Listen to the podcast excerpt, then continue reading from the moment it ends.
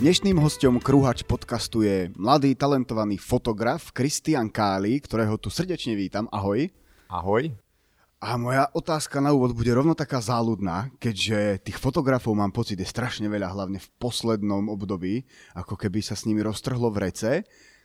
Čím sa odlišuje dobrý fotograf od toho davu?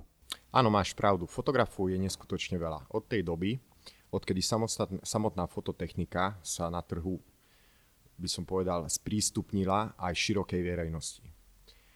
Prirovnal by som to k autám. Dakedy sme mali málo aut, aj málo vodičov. Dneska je aut neskutočne veľa. Neskutočne veľa modelov. Každý môže vlastniť auto. Môže šoferovať niekoľko druhov vozidiel. Ale čím odlišuješ e, dobrého šoféra od priemerného šoféra? Jednak skúsenosťami a jednak tým entuziasmom, akým on šoféruje. Podľa môjho názoru, dobrý fotograf je vtedy dobrý vo svojej práci, keď prostredníctvom jednej fotky dokáže povedať príbeh. A vloží do tej fotky emócie, čím vzbudí u iných uh, istým spôsobom možno, že ďalšie emócie vyvolá, alebo len prinúti iných ľudí zamyslieť sa nad tou fotkou. Proste sa pozastavia nad tou fotkou a keď ja ukazujem svoje fotografie napríklad z nejakej, nejakého podujatia, alebo keď robím portrétne fotografie a pri niektorej fotke zastavia ľudia, že len to neprelistujú a zastavia viac ako na dve sekundy, tak viem, že som ich zaujal tou fotkou. A ja to robím takisto.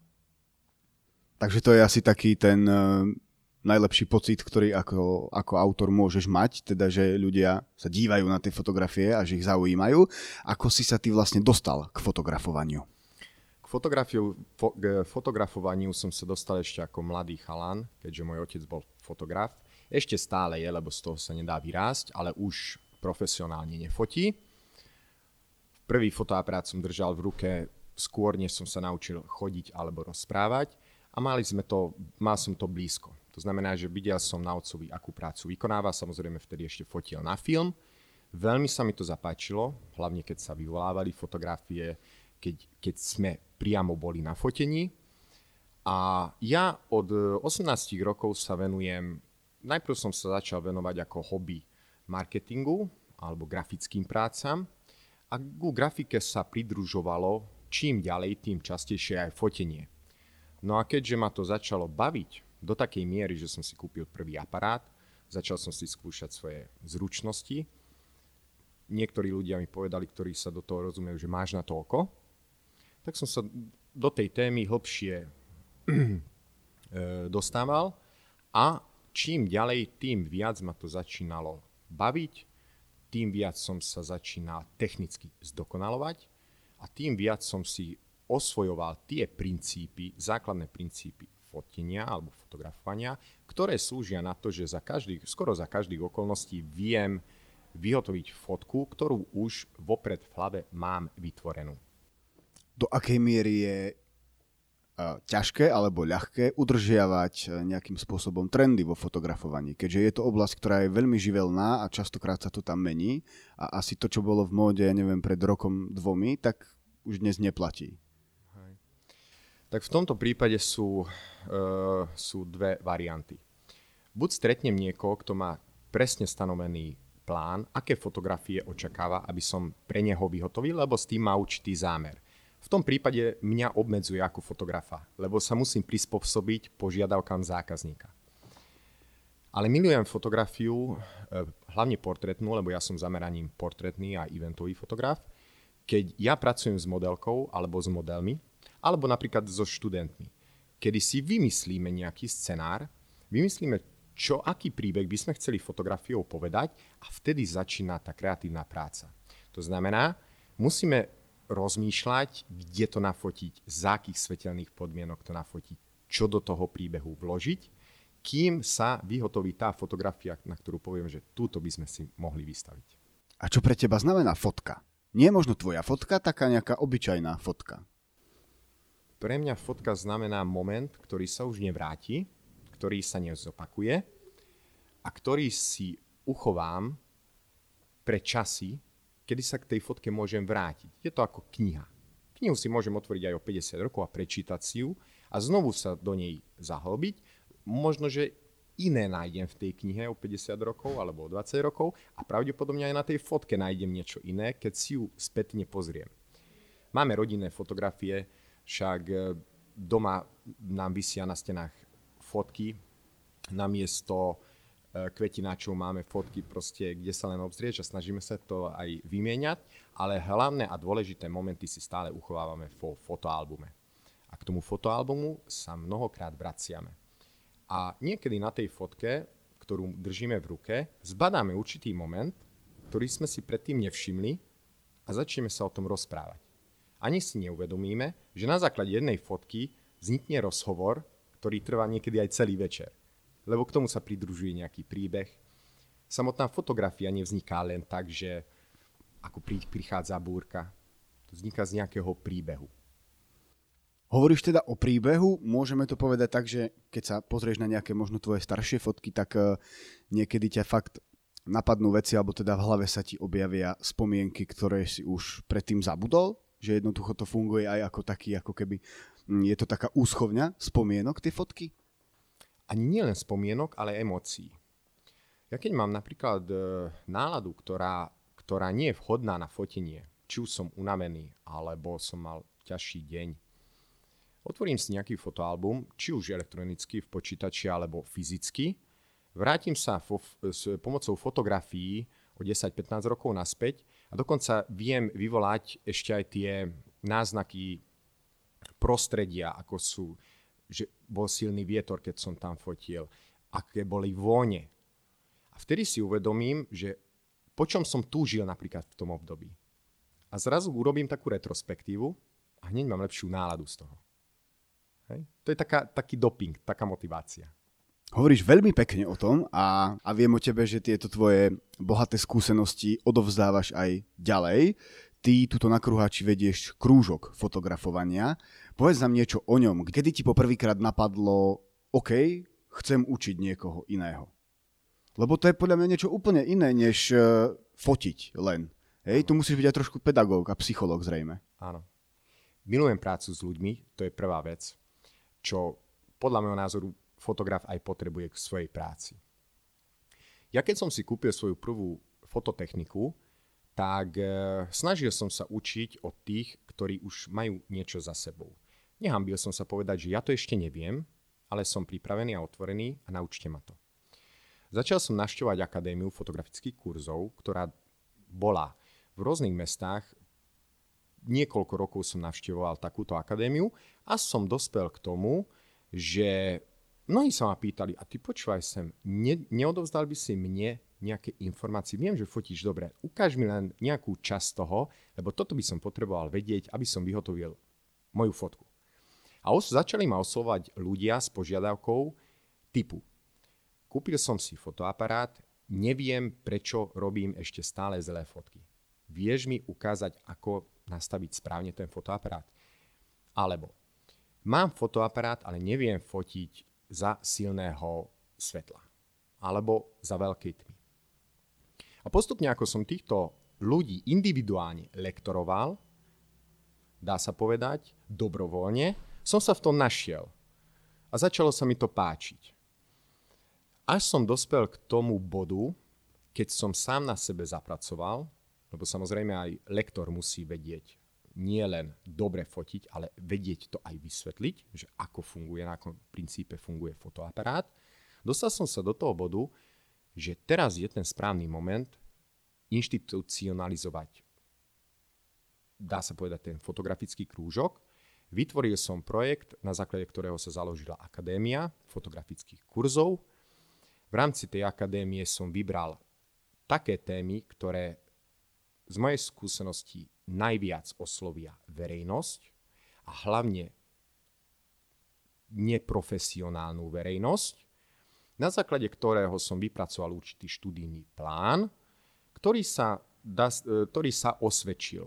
Lebo od, rok, od februára tohto roku už e, moje kurzy navštevuje viac ako 50 študentov v troch rôznych mestách. Je to Rožňa, Rimavská sobota, Tornala.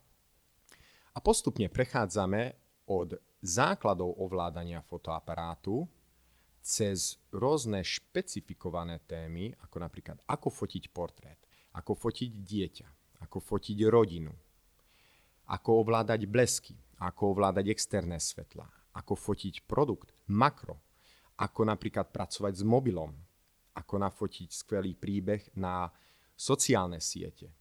A všetko toto mám presne pekne rozpracované v jednom študijnom pláne a toho sa študenti mnohokrát veľmi, veľmi aj prísne držia, lebo vedia, že keď si to odskúšajú a majú tu možnosť vyskúšať sa, zrazu zistia, že ten fotoaparát, ktorý si kúpili za niekoľko sto eur, nepoužívajú na automatickom režime a už nerobí fotoaparát to, čo fotoaparát chce robiť, ale už fotoaparát robí to, čo fotograf chce, aby robil stroj. Prirovnal by som to veľmi jednoducho k autu. Bolo by zbytočné kúpiť veľmi luxusné auto, aby som chodil 3 km do práce. Ale keď to už auto mám, tak na čo by som to používal len obmedzenie? Teoreticky už dnes, dnešné uh, mobilné telefóny sú tak vybavené, že na tú fotografiu, na čo používajú mnohí zrkadlovku na automatickom režime, na to postačuje. Ale my ideme ďalej. My sa snažíme hlavne o to, aby sme vedeli princíp, na základe ktorého vzniká dobrá fotka a ako tú fotku dosiahnuť. Najväčším zadozďučinením a najväčšou pochvalou je pre mňa stále, keď na konci kurzu mi povedia, ja som vedel, alebo som vedela, že takéto fotky sa dajú vyhotoviť, ale netušila som, že to viem aj ja s mojím fotoaparátom. O tom hovoríš tak veľmi pekne, to som už vlastne teraz e, pred chvíľou spomínal, ale aj tak mi nedá opýtať sa, čo sa týka tohto vášho sveta fotografov, existuje tam nejaká konkurencia, alebo asi musí. Ale ty si spomínal, že už e, v mladom veku za tebou chodili ľudia, pýtali si rady a ty ochotne pomôžeš, teraz vedieš krúžok. Uh, pocítil si aj takú tú možno negatívnejšiu stránku niečoho? E, konkurencia medzi fotografmi určite existuje a je dobrá. Ale ja mám za to, že toto je taká oblasť, kde už niekedy zasahujeme do intimity toho človeka, do súkromného života, že keď niekto chce, aby som ho ja fotil, má na to dôvody. A to nie sú často dôvody finančné, alebo dôvody, že ja fotím s inou technikou ako konkurent. Proste ja som ho zaujal. Takže nebojím sa o to, že by som vychoval nejakého dobrého fotografa, ba naopak, by som bol na to hrdý, že ja som ho vychoval, lebo na troch miestach aj tak nebudem vedieť fotiť. To nie je to isté ako predávať nejaký produkt, že čím viac produktu predám, tým mám väčšiu firmu. Ja, keby ma volali fotiť na 5 miest na to isté miesto, na ten istý čas jednoducho neviem ísť. Takže som rád a o to viac ma teší, keď mám okolo seba ľudí, za ktorých prácu sa netreba hambiť. A kde si môžu ľudia pozrieť ukážky tvojich prác, ak majú prípadne záujem o nejaké tvoje fotky? Tak samozrejme ja ako fotograf mám aj svoju web stránku. E, je to web stránka www.kalisfoto.eu kalis Web, stránka, web stránku má aj naša akadémia, je to www.kalisloo.com. Moje práce sú e, k dispozícii mnohokrát na výstavách. Minulý rok e, sme tu, alebo ja som tu mal dvojmesačnú výstavu oči Gemera Malohontu. Mnohé e, fotografie, ktoré sú vhodné na prezentáciu, prezentujem na sociálnych sieťach, som aktívny na Facebooku, aktívny na Instagrame, ale skutočne nie pohlcujem tú sociálnu sieť a nejdem na kvantitu, takisto ako nejdem na kvantitu v akadémii, ale skôr na kvalitu. Ak sa bavíme o absolventoch akadémie, tak eh, čo na nich čaká teda po konci štúdia alebo kurzu? Akadémia, koniec akadémie alebo koniec každého kurzu je práve ten začiatok života fotografa. Každý, kto sa cíti na to, alebo kto cíti v sebe vášeň pre fotografiu a ešte hľadá spôsoby, ako sa vylepšiť a nenájde to na, na sociálnych sieťach alebo na internete, sa kľudne môže prihlásiť na naše kurzy. Naše kurzy sú rozdelené tematicky. To znamená, že podľa toho, na akej úrovni je daný človek, ktorý vlastní fotoaparát, môže absolvovať kurzy, kde sa naučí základy fotoaparátov, základy, ako ovládať fotoaparát, čo znamená hĺbka ostrosti, čo znamená práca s časom, a môže si následne urobiť nadstavbu, fotenie portrétov, fotenie so svetlami, ovládanie bleskov, makro, produkt fotografie. Vždy, vždy si zvolí tému, ktorú by si chcel osvojiť. Výhodou tejto akadémie je to, že nedostane len teoretické znalosti, ale na každom kurze si všetko precvičíme. To znamená, každý kurz, ktorý trvá jeden mesiac, je rozdelený na 5 častí. Všetko si podrobne vysvetlíme a všetko si precvičíme. A práve to je v tom krásne, že keď e, niekto dostane hromadu informácií a chce to zlúčiť do, dokopy, často mu to nejde. Ale keď už ide ovládať jednu časť, druhú časť, tretiu časť toho fotoaparátu a potom na konci kurzu na, na celodennom fotení po jednom mesiaci si prakticky aj ukážeme všetko, čo sme sa počas kurzu naučili, vtedy si povie, aha, tak na toto to bolo. A e, keď skončí jeden kurz, môže absolvovať ďalší, môže absolvovať tretí, štvrtý. Tematicky si vyberie stále tú oblasť, ktorá je v jeho záujmu. Prípadne sú individuálne kurzy u mňa, to znamená, že individuálne sa venujem ľuďom. Keď mi napíšu, že o akú tému majú záujem, čo by sa chceli naučiť. A o tebe ale vieme, že ty sa nevenuješ len eh, fotografovaniu. Čo robíš v bežnom živote? V bežnom živote mám prácu, ktorú milujem a ktorá je blízka fotografii. Pôsobím ako marketingový referent tu v miestnej firme pri Mavskej sobote. To znamená, že nenudím sa od rána do večera, a okrem fotografi- a fotografovania, okrem akadémie, okrem e, rôznych podujatí a okrem portrétových fotení vlastných modeliek, ten čas, ktorý mi zostane, venujem svojej rodine. Mám krásnu rodinu, deti, všetok voľný čas trávime buď v prírode, kde nachádzam ďalšiu inšpiráciu, buď spoločne si vidíme na nejaký výlet. Proste naplňam sa energiou. A čo by si odkázal našim poslucháčom na záver? Na záver by som odkázal každému, kto chytí fotoaparát do ruky, aby sa neuspokojil s tým, že tam je zelený gombík auto, ako automat. To je v poriadku, že má skvelý fotoaparát a že všetko fotoaparát dokáže za neho urobiť. Ale nikdy, aby sa ľudia, ktorí už investujú do techniky, aby mali kvalitný fotoaparát, ja by som im odporúčal, aby investovali aj do seba.